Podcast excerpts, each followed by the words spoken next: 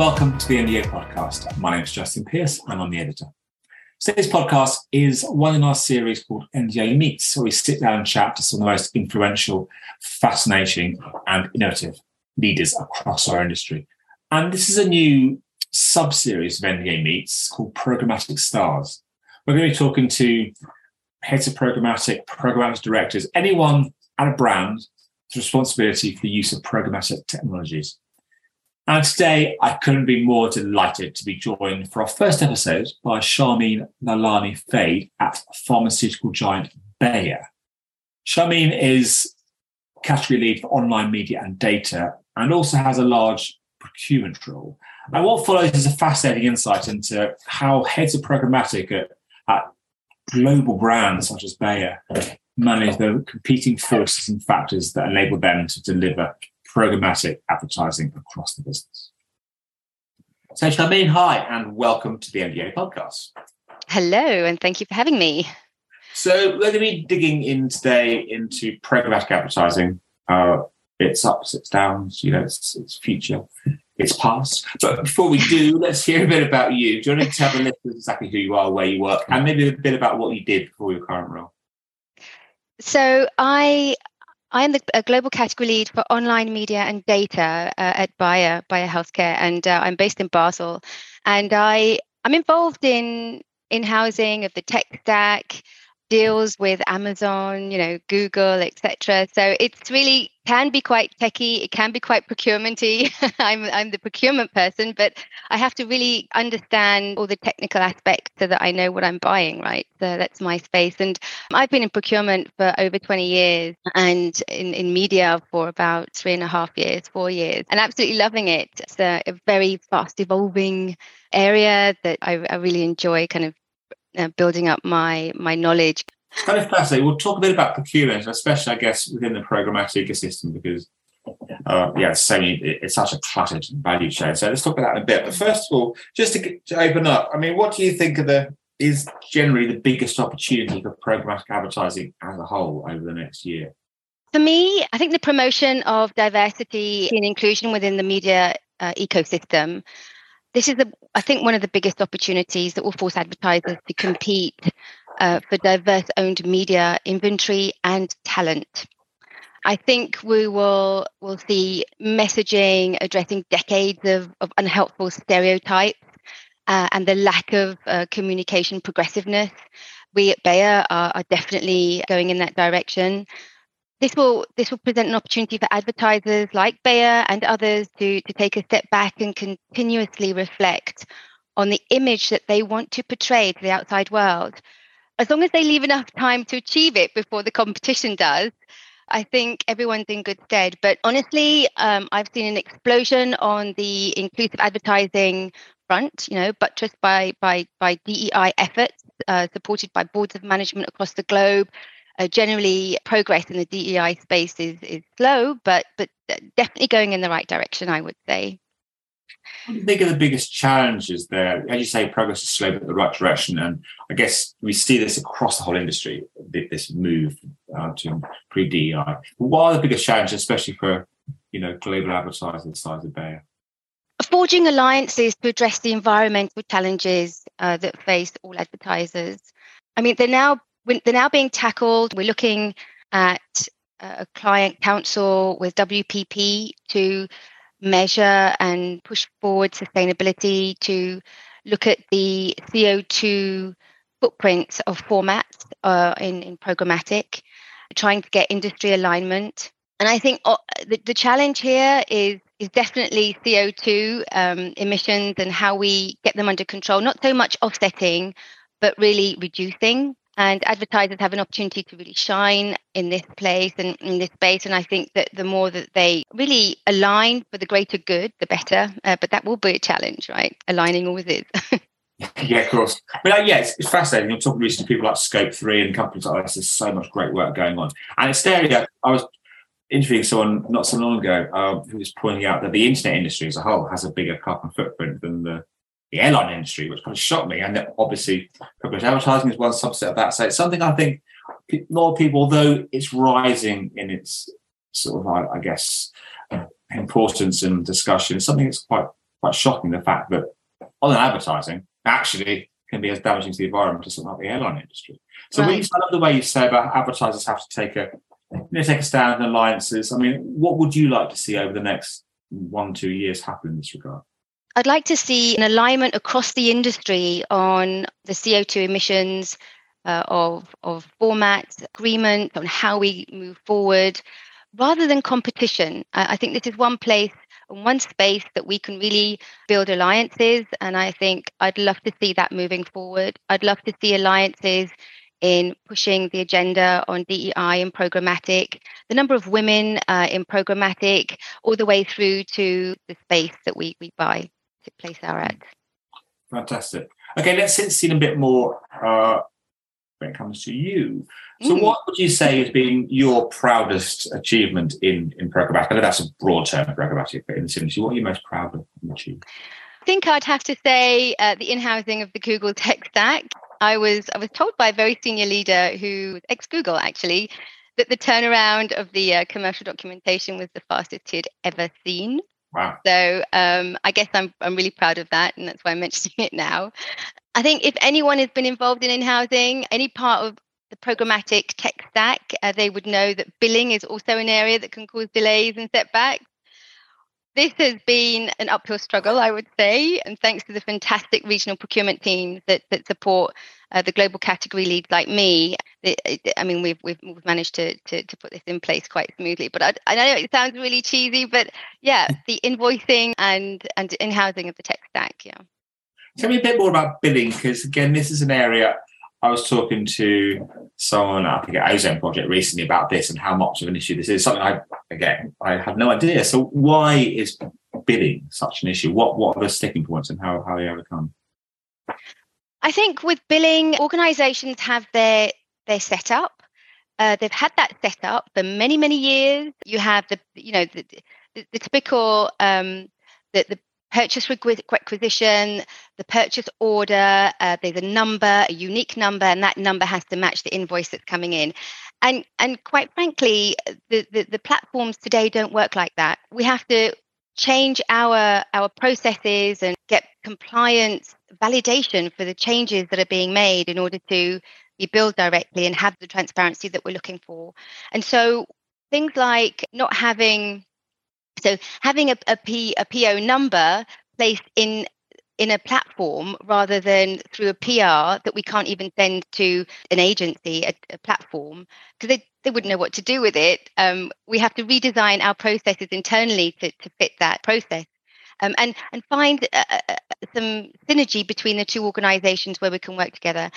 I think the other challenge is every platform has their own way of working. I think that one of the key learnings that I've had in this space is the need to be flexible and to design a process that fits your organization and the platform's organization where you can work together. And trust me, each one will be different, and you should be willing to have a slightly different process for each one of them, and to be able to educate your internal stakeholders and and the rest and the and compliance and the billing and all of those actors within an organization about how how you work with that particular platform. Okay, it's fascinating. What about you? You mentioned at the start of um, our chat procurement. That's your space. Uh, so, what particular? I mean, again, everybody sort of kind of listens to this. You know, would love to work there. I imagine if they're on the ad tech side or the energy side. So, what are the particular? What's interesting going on with procurement when it comes to, to programmatic and the vast ecosystem of players that want to work with someone like Bayer?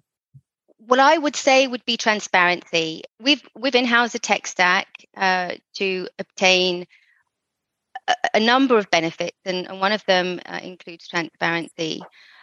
So transparency in the supply path uh, optimization, um, and I know that the ANA and ISBA have been doing a lot of work on this topic since I think 2014, and I think we still have some way to go in terms of increasing transparency. I think the latest in, in research indicated that 49% of ad spend was unattributable. And I think this is where we, we, we need to really focus. Do you think the issue of transparency, as you say, has dogged the industry for, for years and years? Yes. Do you think it's something that we'll see finally dealt with this year, next year, in the next five years? Is, is it solvable? I, I'm a bit of an optimist, so I think yes, it has to be. Um, we, we have no choice. I think we're going to see more and more uh, inventory moving over to programmatic. And I think that governments, as well as industry, as well as lobby groups, actors like uh, ISBA and the ANA, uh, advertisers, all need to work together to gain this transparency.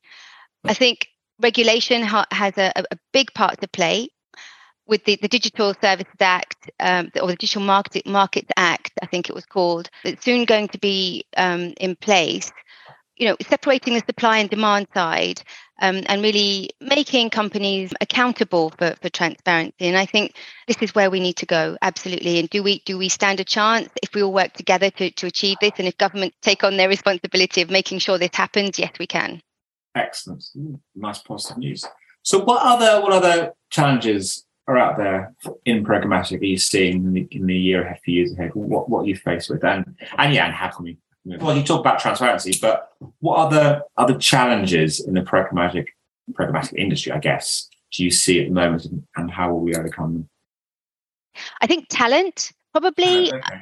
If I if I'd have to if I'd have to really point out another area, online media and the tech stack um, tends to frighten people off. And I hmm. think if one spends a little bit of time trying to understand language, it's it's really not that complicated. Um, and I think there's a lot of there are a lot of buzzwords, and I think that puts a lot of talent off, and they think, oh gosh, this is you know this is too scary for me. And I think I think that's another huge area is is the talent, especially with organisations increasingly wanting transparency and in housing. How do they do that when when when there isn't the talent available? I think yeah, talent comes up quite a lot when I talk to to brands about in house in particular. And especially, yeah. I mean, thinking about the UK where I'm based, you know, it's if you're in London, it's kind of fine. If you're maybe based in in Newcastle, talent is even more of an issue, you know. So, right what, in, in housing, tell me about your in housing journey. You know what? Because it's funny, in housing was so kind of hot several years ago. You couldn't move; it was all the energy press talk. yeah, that's kind of died down a little bit, uh, but obviously, it's still it's now being done very effectively. I think you know you and I first met at the Programmatic Pioneers conference, and we had some amazing stories about how in housing is just being done incredibly well. Yes, so, it, yeah. What was your in-house journey? What were the ups and downs and highs and lows and all that sort of thing? So we as a um, as an organization have in-house or in-sourced various parts of, of the supply chain, right? So in the in North America, across divisions, as one Bayer, um, we, have had an amazing achievement where we're we're in housing um, programmatic right in, in north america. And that's across uh, crop science pharma and consumer health. And and i think the highlight of that has been how the teams are coming together and working together learning from each other um, sharing best practice and and and, and really driving uh, excellence forward outside of, of north america we're in-housing parts of the tech stack so, um, in certain major markets, we're in-house kind of the elements of the tech stack, such as the DSP, the ad server, with uh, we've got a, a global a strategic alliance with uh, with Google, and I think uh, direct publisher agreements um, are slowly becoming the norm. We have we have a strategic alliance with WPP, and they're our global uh, preferred agency for media for, for the consumer health division and we we work with many agencies uh, or platforms through through WPP. But I think part of the challenge there has been really getting transparency in terms, and, and I'm speaking from a procurement perspective. It's really getting the transparency in terms of what are we spending on on DV360? What are we spending um, on the media itself? What, what are we spending on on campaign manager? You know, having that all split out what is data? What is the cost of data? And understanding what our working and non-working media spend is, and that's been the challenge.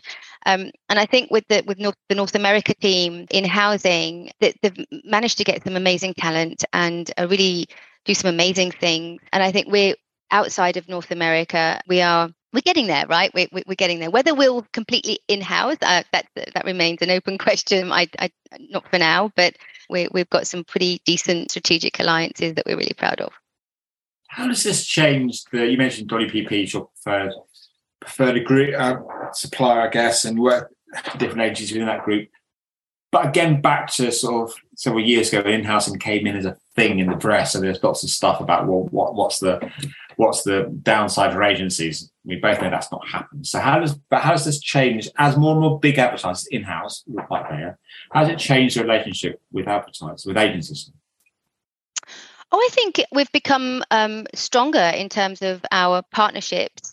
The reason I say that is because the, the, the more you in-house and the more direct relationships you have, there's a, a kind of organic upskilling that happens within an organization, procurement all the way through to the to the to the marketeers. And the more that they they organically grow in terms of their their digital know-how, the better the dialogue is and the more you can do uh, in terms of your online campaigns and i think that it has been, a, a beautiful relationship and uh, that, that that's prospered and evolved uh, and and one would think oh because we're taking away business from, from yeah, wpp that would potentially uh, strain the relationship but it hasn't at all and and i think we're having a, a higher level of discussion as a result of that Fantastic.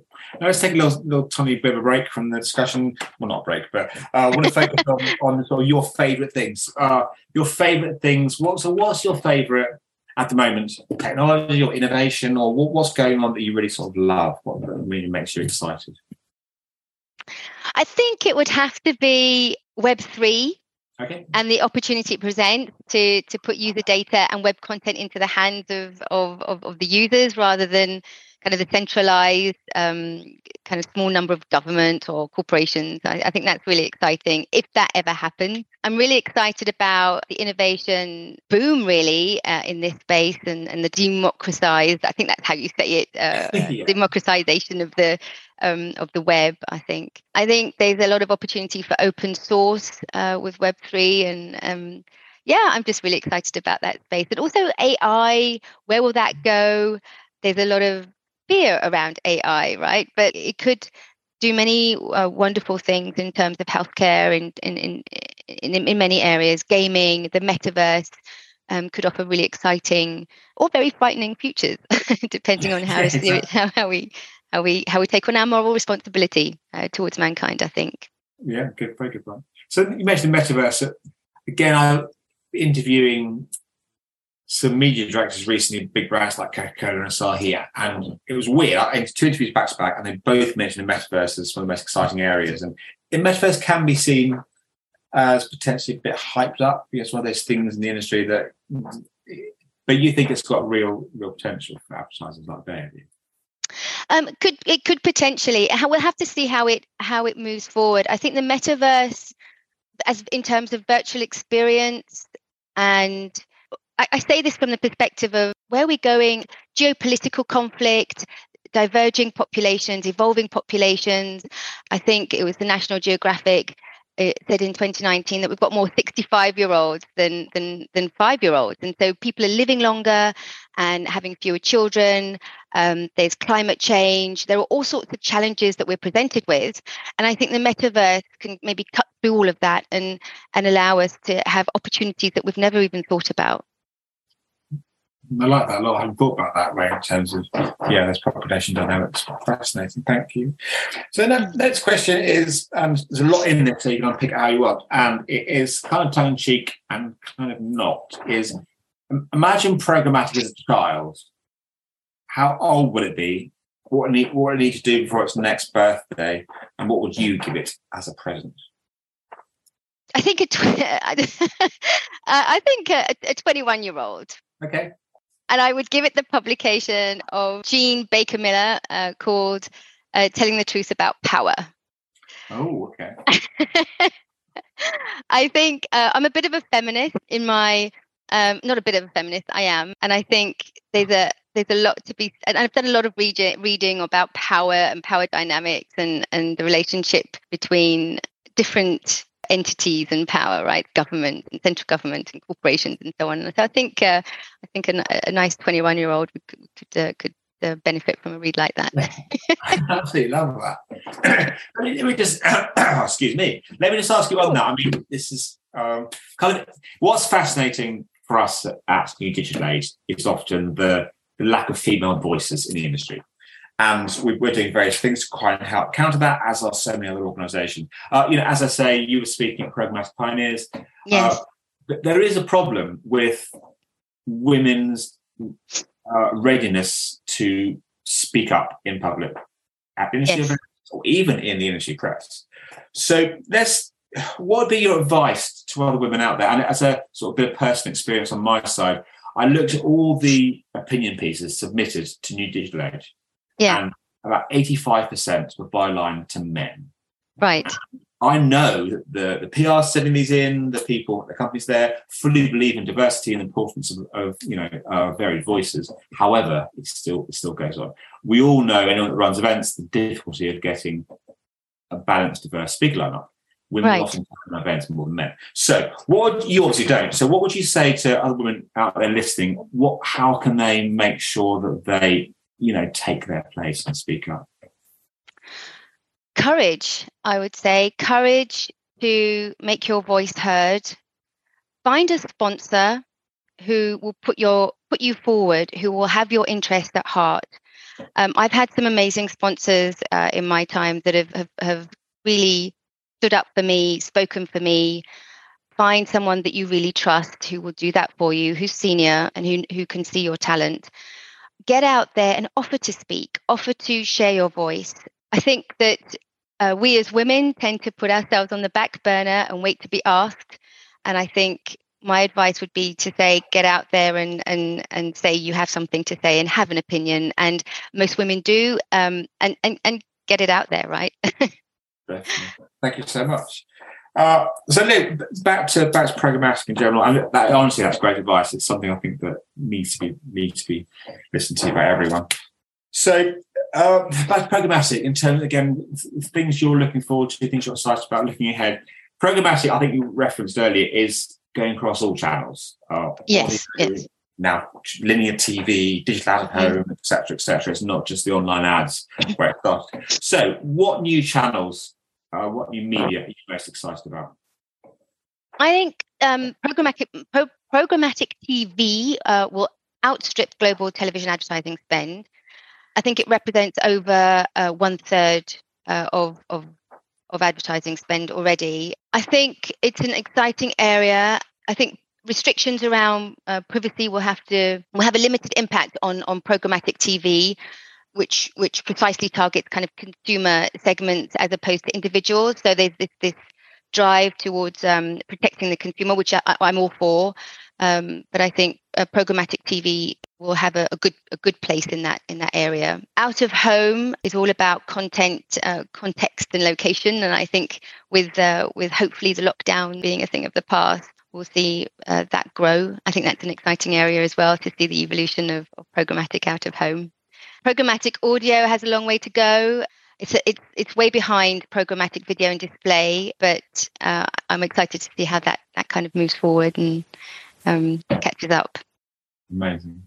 So, lastly, you mentioned TV, programmatic TV, and obviously one of the advantages of TV is that it hasn't got this cookie issue. Uh. And third-party cookie, obviously, we've been talking about for years and years, and it's delayed again recently. Uh, so, what, what's your view on this? And as an advertiser at Bayer, the third-party cookie is going, first-party data is rising in importance. I guess, as an advertiser, you're in a quite amazing position in terms of the data you, you hold. So, yeah, what what is your how how worried are you about the cookie going away, or is it a good thing? Know, what's your view on it overall? I think it's a, it's an area that you have to be you have to tread very carefully in. Um, the, the penalties are huge. Uh, I think Bayer as, as an organization truly values their their customer base and there are many many hoops we have to go through before in terms of consent before we ever use that kind of data um, I think as an organization, we we are looking at first, second, and third party data.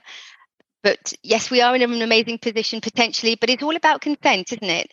Um, and if the wiser the consumer gets, the the, the less consent they they give. and so um, I think that my my view on this space is that, that contextual advertising will will, will grow, okay. um, and I think we need to get better at that. Yeah, fantastic. Well, Sharmeen, that's been a brilliant chat, really insightful. So thank you so much. Thank you so much Oh, time. thank you for having me. And maybe see you at the, the next Programmatic Pioneer Summit. definitely will. You definitely will see me there. But thank you so much for your time. Oh, and Oh, you take care. you- and thank you so much.